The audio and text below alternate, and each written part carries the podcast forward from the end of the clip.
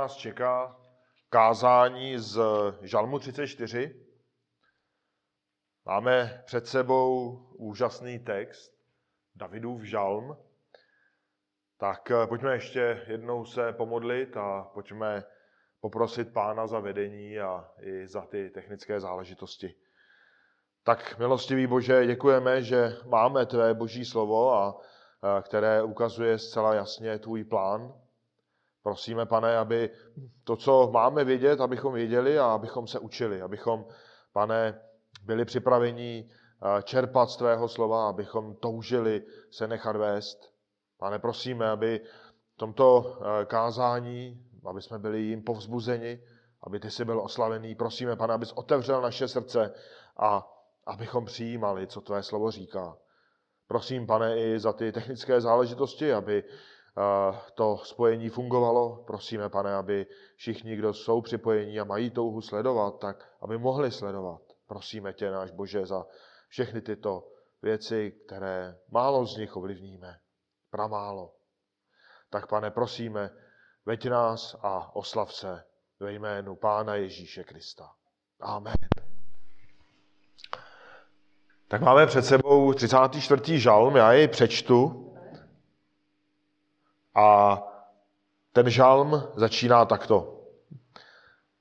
Davidův žalm, když změnil své chování před Abímelekem, ten ho vyhnal a David odešel. V každém čase budu dobrořečit hospodinu, v mých ústech bude ustavičně jeho chvála. Má duše se chlubí hospodinem, pokorní to uslyší a budou se radovat. Velepte se mnou hospodina, vyvyšujme společně jeho jméno. Hledal jsem hospodina a odpověděl mi, vysvobodil mě ode všeho, čeho jsem se hrozil. Ti, kdo na něj hledí, budou zářit, na jejich tvářích nebude stud. Tento chudý volal a hospodin ho vyslyšel. Zachránil ho ze všech jeho soužení. Hospodinův anděl táboří kolem těch, kdo se ho bojí a vytrhuje je. Okuste a vyste, že hospodin je dobrý. Blahoslavený je muž, který v něm hledá útočiště. Bojte se hospodina, jeho svatí. Ti, kdo se ho bojí, netrpí nouzy. Mladí lvy strádají a hladovějí, ale ti, kteří hledají hospodina, nemývají nedostatek v ničem dobrém. Pojďte, synové, a poslouchejte mě, vyučím vás bázni před hospodinem. Jaký je člověk, který si oblíbil život a miluje dny? Kdy uvidí dobro?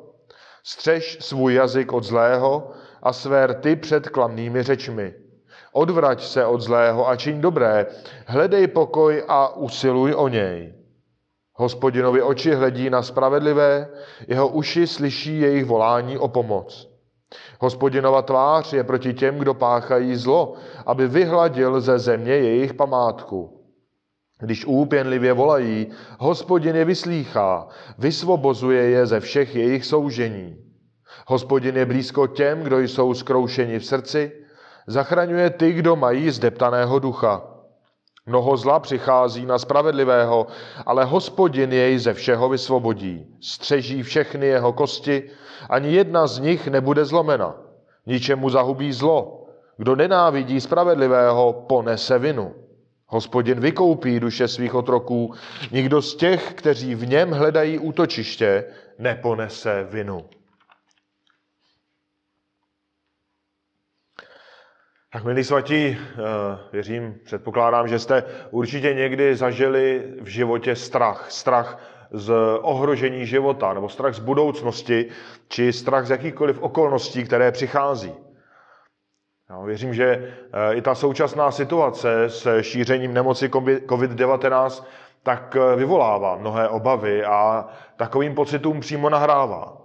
Jo, počty nemocných každým dnem rostou, eh, roste i počet lidí, kteří podléhají této nemoci a i v naší blízkosti se objevují lidé, kteří mají těžké průběhy a umírají. Tak je to velmi těžká situace a vyvolává obavy, vyvolává strach a je to zkouška i pro nás, pro křesťany. Ty obavy se nevyhýbají ani nám, křesťanům. Zbožný král David se také jednou bál o život Bylo to, když utíkal před eh, králem Saulem a tehdy se ukryl v pelištejském městě Gat. To bylo stejné město, ze kterého pocházel Goliáš. Jistě ho znáte. Goliáš, kterého David před lety zabil. A pelištejci byli nepřátelé Izraele. Ale David už byl tak zoufalý, že nemohl zůstat na území Izraele a tak utekl k těm nepřátelům. A tak nám v první knize Samuelově v 21. kapitole v 11. až 16. verši popisuje toto. Potom David vstal a utekl v ten den před Saulem, přišel k Akíšovi, králi Gatu. Akíšovi otroci mu řekli, což to není David, král země, což o něm nespívali při tancích, Saul pobil své tisíce, ale David své desetitisíce. Mimochodem z těch desetitisíců mnozí byli ti pelištejci. David se těchto slov obával a hrozně se bál Akíše, krále Gatu. A tak před nimi předstíral, že je blázen. Choval se u nich jako šílený. Dělal značky na vrata brány a pouštěl sliny na svůj vous. A kýž řekl svým otrokům, tak se podívejte na toho potřeštěnce, proč jste ho ke mně přivedli? Nemám dost potřeštěnců, že jste přivedli tohoto, aby přede mnou třeštil? Proč tenhle přišel do mého paláce? A tak nakonec se stalo, jak čteme v prvním verši tohoto žalmu, že uh, Abimelek a Kýš Davidovi neublížil a, Bůh, a vyhnal jej, pouze jej vyhnal. Bůh Davida ochránil, Bůh jej vysvobodil z toho nebezpečí a vysvobodil ho i ze strachu, který Davida svíral a který jej vedl k hloupému jednání, když předstíral to své bláznovství. A na oslavu vysvobození David napsal tento 34. žal. Tak milé sestry, milí bratři, víte, jak se zbavíte strachu? David nám totiž tady dává dva kroky podle toho 34. žalmu, jak můžeme bojovat se strachem a jak mu předcházet, jak se ho zbavit, jak ho porazit, když přichází zkoušky a nebezpečí. Tak ten první je chvalte Boha za ochranu a prosté jej za vysvobození. A ten druhý je nechte se vést k bázni.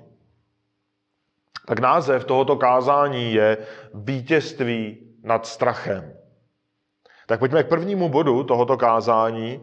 Chvalte hospodina spravedlivý. Je to první polovina toho žalmu od 2. do 11. verše. Tak ta Davidova slova toho žalmu tak eh, začínají velmi silným vyznáním od eh, druhého do čtvrtého verše. A David říká, že bude v každém čase dobrořečit hospodinu. Že v jeho ústech bude jen a jen chvála Bohu a že jeho duše se chlubí hospodinem. A tak víme, že David zažil velikou úlevu. A Bůh odňal strach, který Davida svíral a dal mu naopak do srdce touhu Pána Boha chválit. Aby chválil toho, kdo ho vysvobodil. A Bůh ale také odňal to samotné nebezpečí, které vlastně ten strach vzbuzovalo a které ohrožovalo Davidův život. Ti pelištejci byli nepřátelé.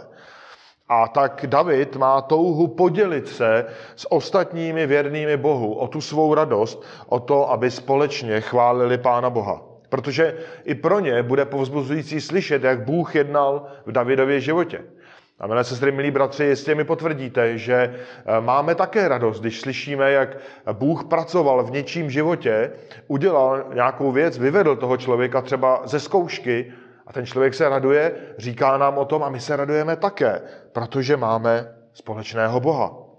A máme potom společný důvod Pána Boha chválit.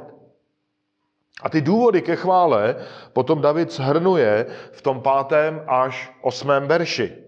David hledal hospodina a v té své tísni se k Pánu Bohu modlil.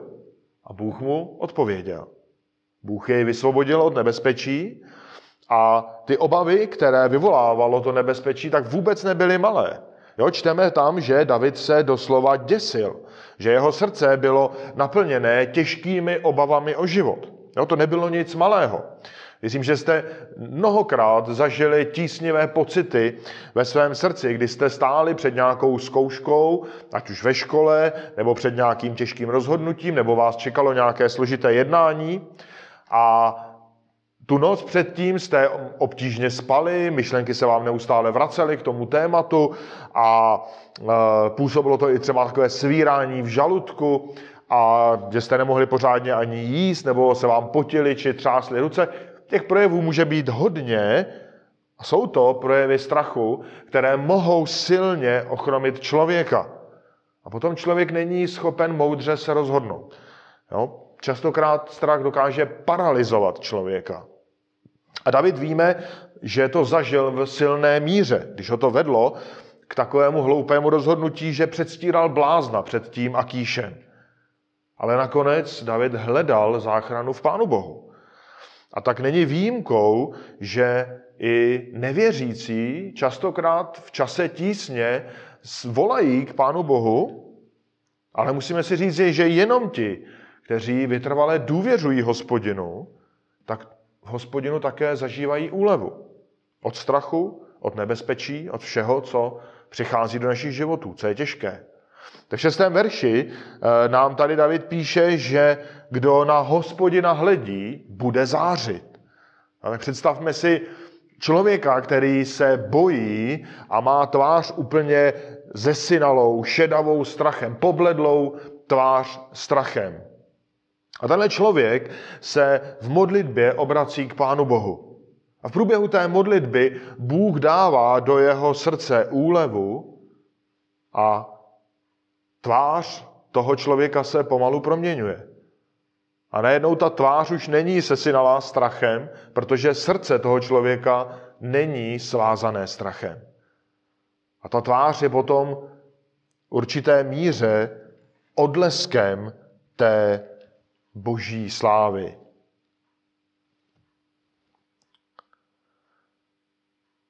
Už to není ta tvář zkroušeného, ale už je to tvář člověka, který nabil důvěru v Pánu Bohu. Už je to tvář člověka, který věří, že Bůh je schopen ho z toho vysvobodit. A je to tvář, která není zatížená, nebo na které není stud, jak čteme. Je to tvář, která uh, má jistotu, že Bůh vyslyšel danou prozbu a pracuje v té dané situaci. V tom sedmém verši se David nazývá chudým. Chudým proto, protože v tísni poznal, že má nedostatek sil, že vlastně není schopen tu situaci sám řešit. A to je dobře, protože ho to vedlo k tomu, aby se pokořil před boží mocí. A proto také volal k Pánu Bohu, protože zjistil, že to sám nezvládne. A Bůh jej vyslyšel. Bůh ho zachránil z těch všech soužení. A to nejsou, bratři a sestry, planá ujištění. To není planá naděje, kterou by nám mohli třeba nevěřící vytýkat. Ne, v osmém verši, když čteme, tak čteme velké svědectví, že Bůh sám stráží ty, kdo se ho bojí. Ve verši 8, podívejte se na to. Hospodinův anděl táboří kolem těch, kdo se ho bojí a vytrhuje je. Tak ten, to spojení hospodinův anděl, tak eh, může popisovat anděla seslaného Bohem, ano, ale s ohledem na ten kontext, kdy tady David hovoří výhradně o Pánu Bohu, o hospodinu, tak nejspíš se jedná o Boha samotného. Jo, můžeme si představit situaci, kterou zažila Hagar, otrokyně Sáry, když od ní utekla. V Genesis 16. kapitole tam e, začíná v sedmém verši rozhovor mezi hospodinovým andělem a Hagarou. A hospodinův anděl nalezl v pustině u vodního pramene, u pramene na cestě do Šúru. A teď ten rozhovor se rozvíjí a potom na konci toho rozhovoru ve 13. verši, tak Hagar říká, Hagar dala hospodinu, který k ní promluvil jméno. Ty jsi Bůh vidění, neboť si řekla, což jsem zde také nepohlédla zatím, kdo mě uviděl. Jo, tak Hagar nazvala hospodinova anděla hospodinem samotným. A můžeme najít, najít v písmu mnoho takovýchhle míst, které nám ukáží, že to je hospodin sám. Ale důležité je, bratři a sestry, že to v nás vytváří a má vytvářet povzbuzení, že boží ochrana věrných, těch, kteří se Boha bojí, je stála. Jo, když přichází zkoušky, tíseň, nebezpečí, nepřestává boží ochrana. Dokonce to slovo táboří evokuje vojenský tábor. Je to vojenský termín, vojenský tábor, který je rozložený kolem těch, kteří se bojí hospodina. Tak určitě jste někdy viděli nějakého člověka, který má ochranku. Ve skutečnosti nebo, nebo v nějakém filmu. A obvykle tu ochranku tvoří pár velmi dobře vycvičených mužů, kteří kolem té osoby, kterou chrání, vytvoří takovou bezpečnou oblast. Oni jsou na obvodě a nikdo nesmí dovnitř. A kdyby někdo se dostal dovnitř té oblasti, tak musí zasáhnout, protože mají tu osobu chránit. A teď si představme, že kolem každého z vás, každého, kdo věříte v Pána, v Pána Ježíše, tak se rozkládá celý vojenský tábor. Bůh sám. Co je proti boží síle skupina byť velmi dobře vycvičených mužů? Nic. Jo, máme ochranu samotného Pána Boha. A pak dává smysl to, co čteme dále, od 9. do 11. verše, kde David vyzývá k tomu, abychom hospodina následovali. Abychom následovali toho, který nás dokonale chrání. V tom devátém verši tak David vyzývá okuste a vyste. A on v podstatě říká, zkoumejte a dobře se rozhodněte. Zkoumejte boží jednání ve vašem životě a sami posuďte, jaký Bůh je. Posuďte na své zkušenosti. David tady říká, že hospodin je dobrý. A David má pro to tvrzení mnoho důkazů v jeho vlastním životě. Právě byl vysvobozen, byl zachráněn od těch nepřátel a stále je pod boží ochranou. Nikdo Davida, nikdo ze svatých je nevytrhne z božích rukou, tak jako nevytrhne nikoho, kdo hledá u Pána Boha útočiště. A tak je moudré hledat útočiště v hospodinu. A každý, kdo tak činí, tak v tom devátém verši je nazván blahoslaveným. Člověkem, komu je prokázáno blaho, dobro. A je to tak, že u Boha je skutečné útočiště. U Boha je skutečné bezpečí. Na rozdíl od všech možných způsobů zabezpečení, které si dovedeme představit. Ani ta lidská ochranka není dokonalá. I ta může selhat.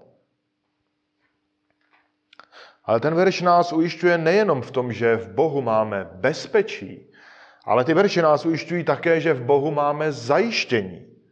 Ta Davidová výzva potom pokračuje výzvou k bázni před Bohem a říká nám, že každý, kdo ve svaté bázni se sklání před Bohem, tak netrpí nouzy.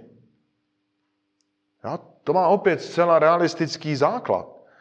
Jo, protože bát se hospodina tak to není jenom nějaká emocionální odezva. A to znamená plně Pánu Bohu důvěřovat, poslouchat jej a uctívat jej. Jo, úplně ke stejnému Pavel vedl filipské křesťany, když jim psal ve Filipským 4.19. Můj Bůh naplní všechnu vaši potřebu podle svého bohatství v slávě v Kristu Ježíši. Všechny ty skutečné potřeby božího lidu Bůh svému lidu ve své nekonečné bohatosti naplní. Ty skutečné potřeby. A ostatně od koho jiného bychom chtěli jako boží lid, aby naplňoval naše potřeby? Od vlády? Nebo od sociálního úřadu? Jo? Není žádného jiného zdroje, který by se jen zdánlivě Pánu Bohu blížil. Ani mladý lev, král zvířat, si svou silou nezajistí své potřeby. Tak, jako Bůh dokáže zajistit potřeby božího lidu. Když lev neuloví, tak strádá a hladoví. Ale ti, kdo hledají hospodina, nemývají nedostatek v ničem dobrém. Bůh se stará. Tak, milí svatí, máme podstatě máme jediný směr, jediné místo, jediný cíl, kam můžeme upřít své úsilí k porážce strachu. A to jsou modlitby k Pánu Bohu. Není to nic překvapivého, ale přesto potřebujeme to připomínat. Protože když se modlíme, tak Bůh vysvobozuje. On dává bezpečí a on dává zabezpečení všeho, co potřebujeme. A milí svatí, tohle to jsou velmi dobré důvody k tomu, abychom Pána Boha chválili. A to je dobrý základ, jak porazit strach. A ten druhý bod, který je před námi, na to navazuje a říká nám, svatí, učte se bázni. 12. až 23. verš. Tak na základě té své zkušenosti s tím, jak Bůh Davida vedl, tak chce David tu zkušenost předat. Chce poučit ostatní, aby i oni stejně v bázni spoléhali na hospodina. A tak David je volá, aby nejenom slyšeli, ale aby hlavně poslouchali, co je hodlá vyučovat. Tak určitě to znáte, když učíte své děti, tak je nabádáte nejenom, aby slyšeli, ale aby poslouchali, aby jim to nešlo z jednoho ucha, jak se říká, dovnitř a druhým zase ven. To stejné chce David od 12. verše dále.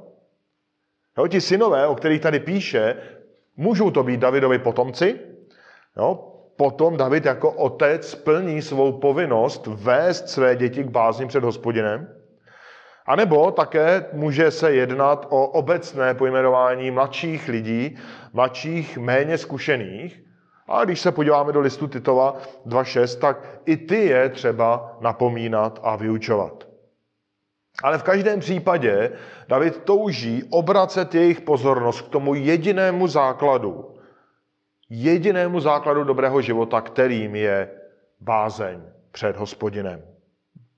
A ve 13. verši tak David pokládá otázku. Ptá se na vlastnosti člověka, který si oblíbil život a kdy ten člověk uvidí dobro. A ta odpověď potom je ve 14. a 15. verši. A ty verše na nás kladou nějaké požadavky. Vedou nás k ukázněné řeči a ukázněnému jednání. Písmo nás vyzývá, abychom chránili svou řeč před zlými a klamnými slovy. Jo, abychom na tom pracovali. V podstatě podle toho 14. verše nic útočného ani nic lživého nemá projít přes naše rty.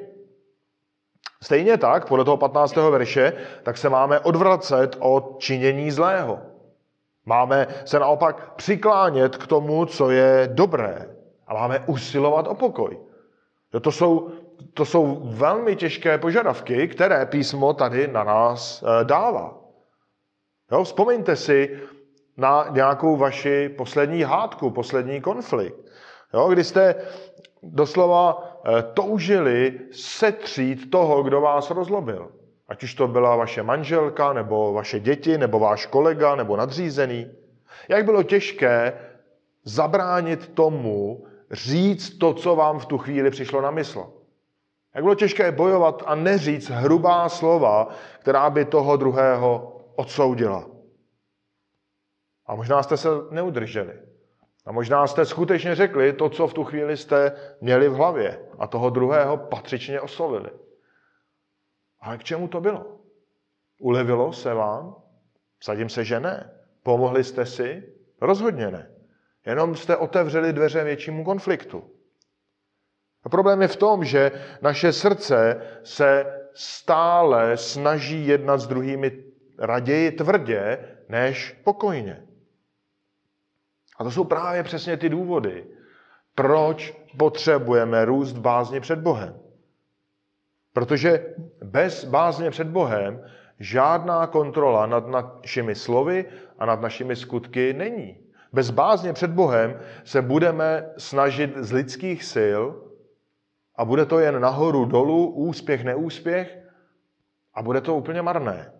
Ale bázeň je na počátku toho a v bázni to skutečně realizovat jde. Potom v 16. a 17. verši tak nám žalm popisuje takový nádherný protiklad, který na toto vlastně navazuje. Jo, a ukazuje tam rozdíl v božím pohledu na spravedlivého a na ty, kteří páchají zlo. Oba, jak čteme, tak jsou pod stálým pohledem. Ale ten výsledek je úplně jiný. Jo? Boží pohled na spravedlivého, to je pohled ochránce. Ochránce, který je vždy připravený slyšet volání o pomoc a pomoci. Ochránce, který trvale chrání toho dotyčného. To je boží pohled na spravedlivého. Ale boží pohled na ničemu je úplně opačný. Boží pohled na ničemu si můžeme představit jako soudce. Soudce, který je připravený toho ničemu vyhladit ze země. A bratři a sestry, jestli někdy jste potřebovali nebo potřebujete důvod, proč růst v bázni a proč ve výsledku potom mají naše životy nést e, dobrou řeč, dobré skutky, proč se vyhýbat zlu, tak tady v tom božím pohledu ten důvod máte. Člověk, který ze své přirozenosti jedná zle, tak vlastně jenom čeká, než na něj dopadne těžká boží ruka a než Bůh ho vymete, že po něm nezůstanou ani památka. Ale ti, kdo jsou v Bohu spravedliví, ti, kdo jsou ospravedlnění skrze Pána Ježíše Krista, tak o ty Bůh v lásce pečuje. Ve 145. žalmu v 18. až 20. verši tak čteme. Hospodin je blízko všem, kdo k němu volají, všem, kdo ho vzývají v pravdě. Touhu těch, kdo se ho bojí, naplňuje, slyší jejich volání o pomoc a zachraňuje je. Hospodin chrání všechny, kdo ho milují, ale všechny ničemi vyhladí. Tak proto, když voláme úpěnlivě, když prosíme u Pána Boha, tak hospodin vyslýchá a hospodin vysvobozuje. A máme tu jistotu, písmo nám ji ukazuje. A je to proto, že Bůh nám je na blízku. Bůh nás stráží. Je blízko každému skroušenému srdci, jak čteme potom od 18. verše. Je blízko každému zdeptanému duchu a ty zachraňuje. Můžeme si představit příklad jednoho eh, starozákonního krále. Určitě znáte jméno krále Jošiáše. A ten, když se k němu dostala kniha hospodinova zákona, tak činil pokání. A Bůh na to jeho pokání reagoval těmito slovy. Z druhé královské 22. kapitoly 19. až 20. verše tak čteme boží slova protože tvé srdce změklo a pokořil se před hospodinem, když jsi slyšel, co jsem promluvil proti tomuto místu a proti jeho obyvatelům, že se stane hroznou pustinou a kledbou, roztrhl si své roucho a plakal si přede mnou, také já jsem slyšel je hospodinův výrok. Proto hle, připojím tě ke tvým otcům a odebereš se do svého hrobu v pokoji Tvé oči neuvidí nic z toho zla, které přivedu na toto místo. Tak Bůh Jošiášovi projevil obrovskou milost. Jošiáš pochopil, že on i jeho předci jednali zvráceně a že boží soud přichází a zaslouženě přichází. No tak Jošiáš tím svým pokáním sám dospěl k vysvobození a byl ušetřen té přicházející zkázy.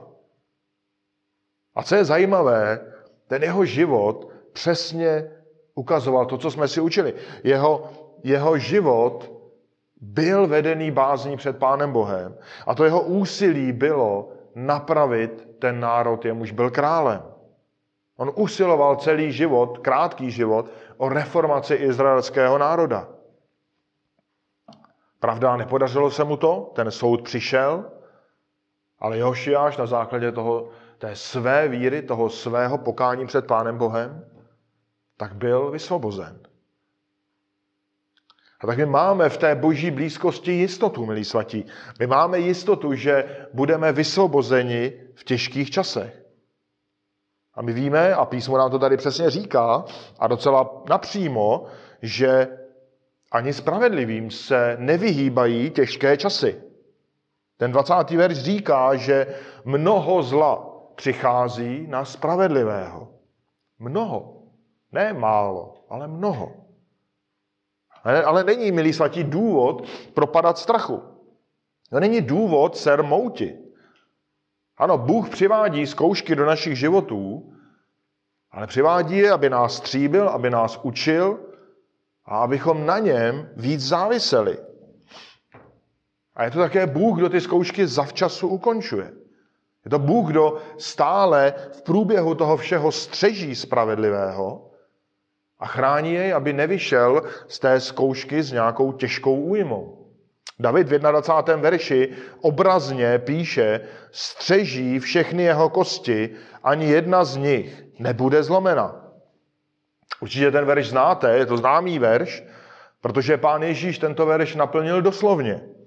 Jo, když zemřel na kříži a vojáci přišli, aby zlomili mu nohy jako těm dalším odsouzencům, aby urychlili jeho smrt, tak u Ježíše už tak neučinili, protože pán Ježíš už odevzdal svůj život, ukončil to své utrpení a další na řadě už bylo jen slavné vzkříšení. A tak, milí svatí, v boží blízkosti a v boží ochraně máme obrovská zaslíbení. A to v nás vzbuzuje jistotu v tom, kdo nás chrání a kdo je nám blízko. V samotném Bohu. A to je přímý výsledek bázně před hospodinem. Protože opět bez bázně není ani upravená řeč, ani dobré jednání, ale není ani tato jistota. Bez bázně před hospodinem žádnou jistotu v Bohu nemáme. Tak v posledních dvou verších tohoto žalmu, 22. a 23., tak to Davidovo poučení graduje do silného závěru. David tady posiluje to již získané povzbuzení pro spravedlivé, ale zároveň prohlubuje varování pro ty ničemi. Tady čteme, že ničemu zahubí jeho vlastní zlo. To, co činil ten ničema, tak dopadne na jeho hlavu a ten ničema ponese svou vinu. Svou vinu. A o to více ji ponese, pokud projevoval nenávist vůči spravedlivému. Bůh mu odplatí, odplatí mu podle jeho skutku, odplatí mu podle jeho řečí. Odplatí. Ale pro spravedlivé tady čteme úplně něco jiného.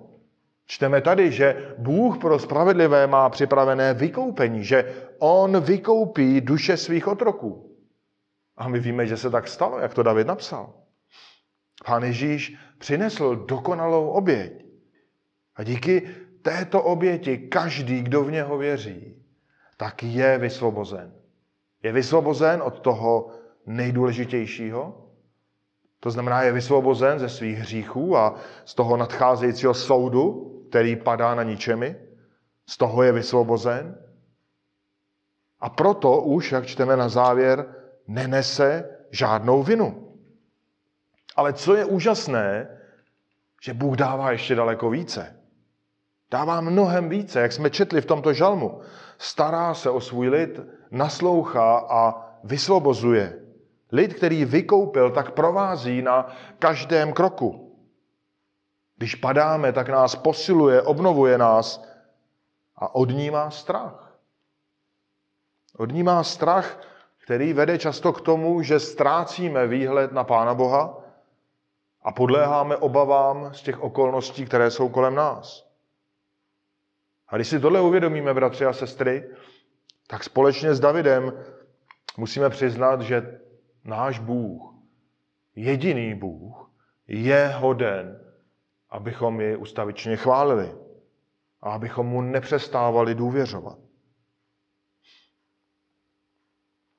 Tak v té úvodní ilustraci jsme si řekli, že v tom životě, v tomhle, v tomhle padlém světě, ve kterém žijeme, tak přichází neustále nějaké zkoušky. Přichází pokušení abychom padali do strachu.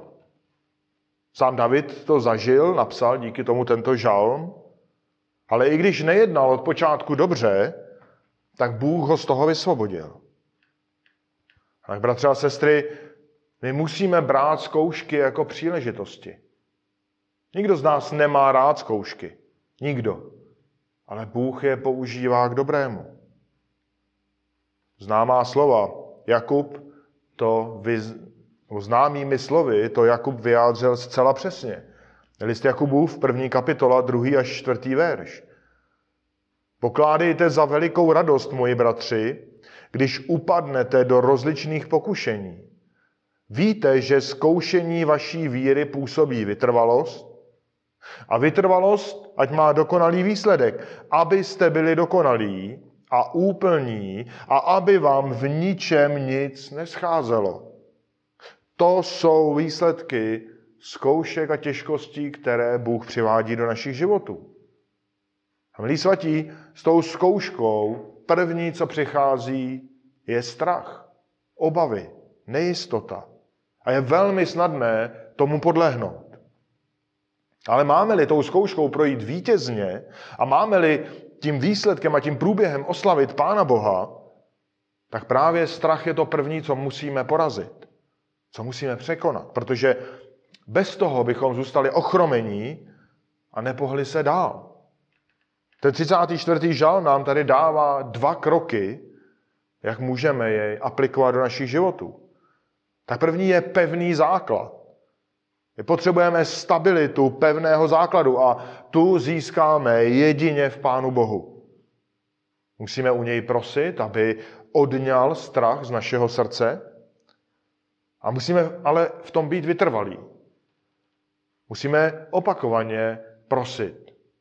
Musíme se vracet k těmto prozbám, aby Bůh nás upevňoval a odnímal ten strach. Proč? Protože naše srdce jsou slabá.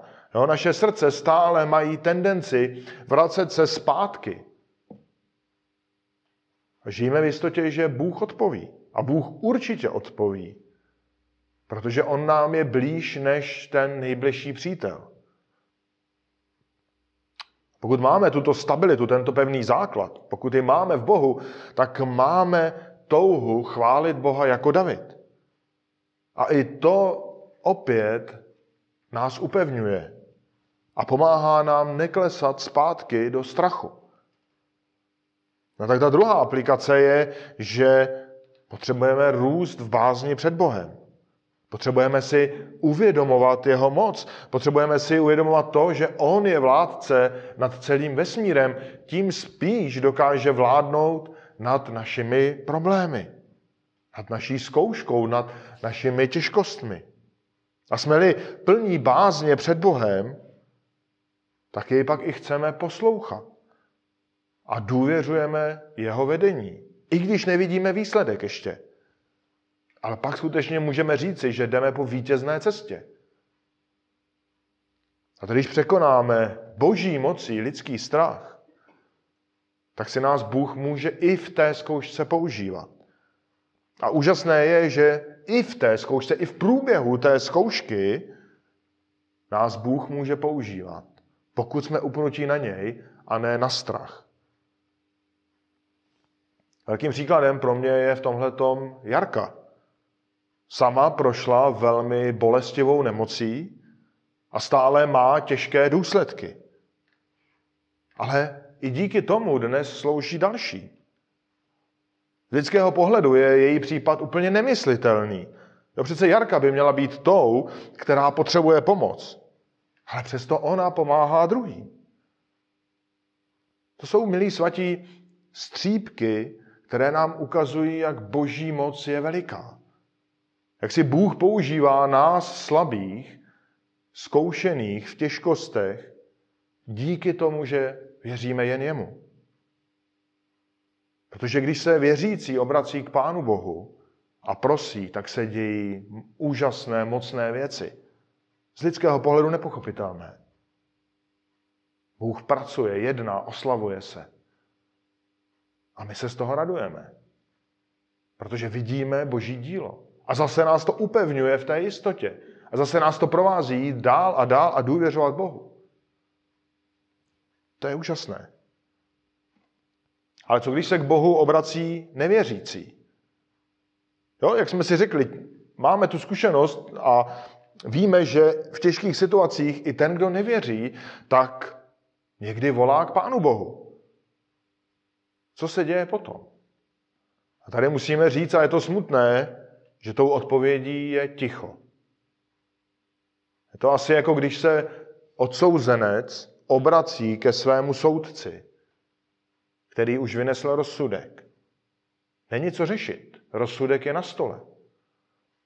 Tak proto vy, kteří si myslíte, že své těžkosti a zkoušky zvládnete sami, kteří si myslíte, že Boha nepotřebujete, kteří si možná myslíte, že až bude skutečně těžko, takže nějak Boha přesvědčíte, tak se neklamte.